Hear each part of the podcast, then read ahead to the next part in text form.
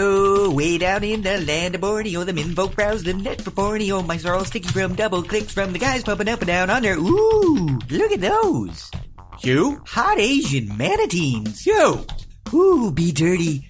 Make me move. Hey, sea cow! Huh? What did you call me? There's lots of things to choose from, but what I said was hey, sea cow. How dare you call me that? I'm so offended. This is my deeply offended moo. Moo. Sea cow's offensive? I call you that all the time. Well, it's an ethnocentric marina slur. A what who now? See, now you're being clarity challenged. You're a claritist. No, but I'm great on the organ.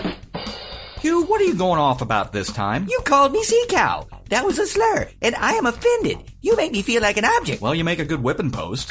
Shut up. From now on, you will address me as any upstanding American and call me a humanitarian. Upstanding? You have flippers and drag yourself around on your stomach all day. Offended moo. Now you're going to be aqua ableist? I'll have you know I'm a demi marina plankton sexual. You can't talk to me like this. Hang on a second.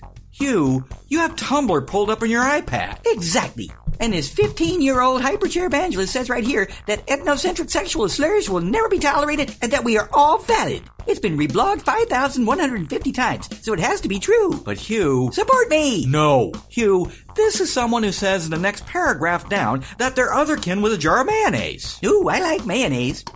If you keep reading this crap, you're gonna make yourself nuts. Well, more than usual at any rate. My point is, it's the internet. And on the internet, people are going to make up things and blow them out of proportion in order to feel special. Are there actual racist or phobic slurs out there? Sure, there are. And people have every right to feel offended by those. But at the same time, you can't start picking the entire vocabulary apart looking for a problem. And you shouldn't take the word of some 12 year old on the internet who's both mad and bored and wants to stir up drama. Don't lose sight of common sense. See?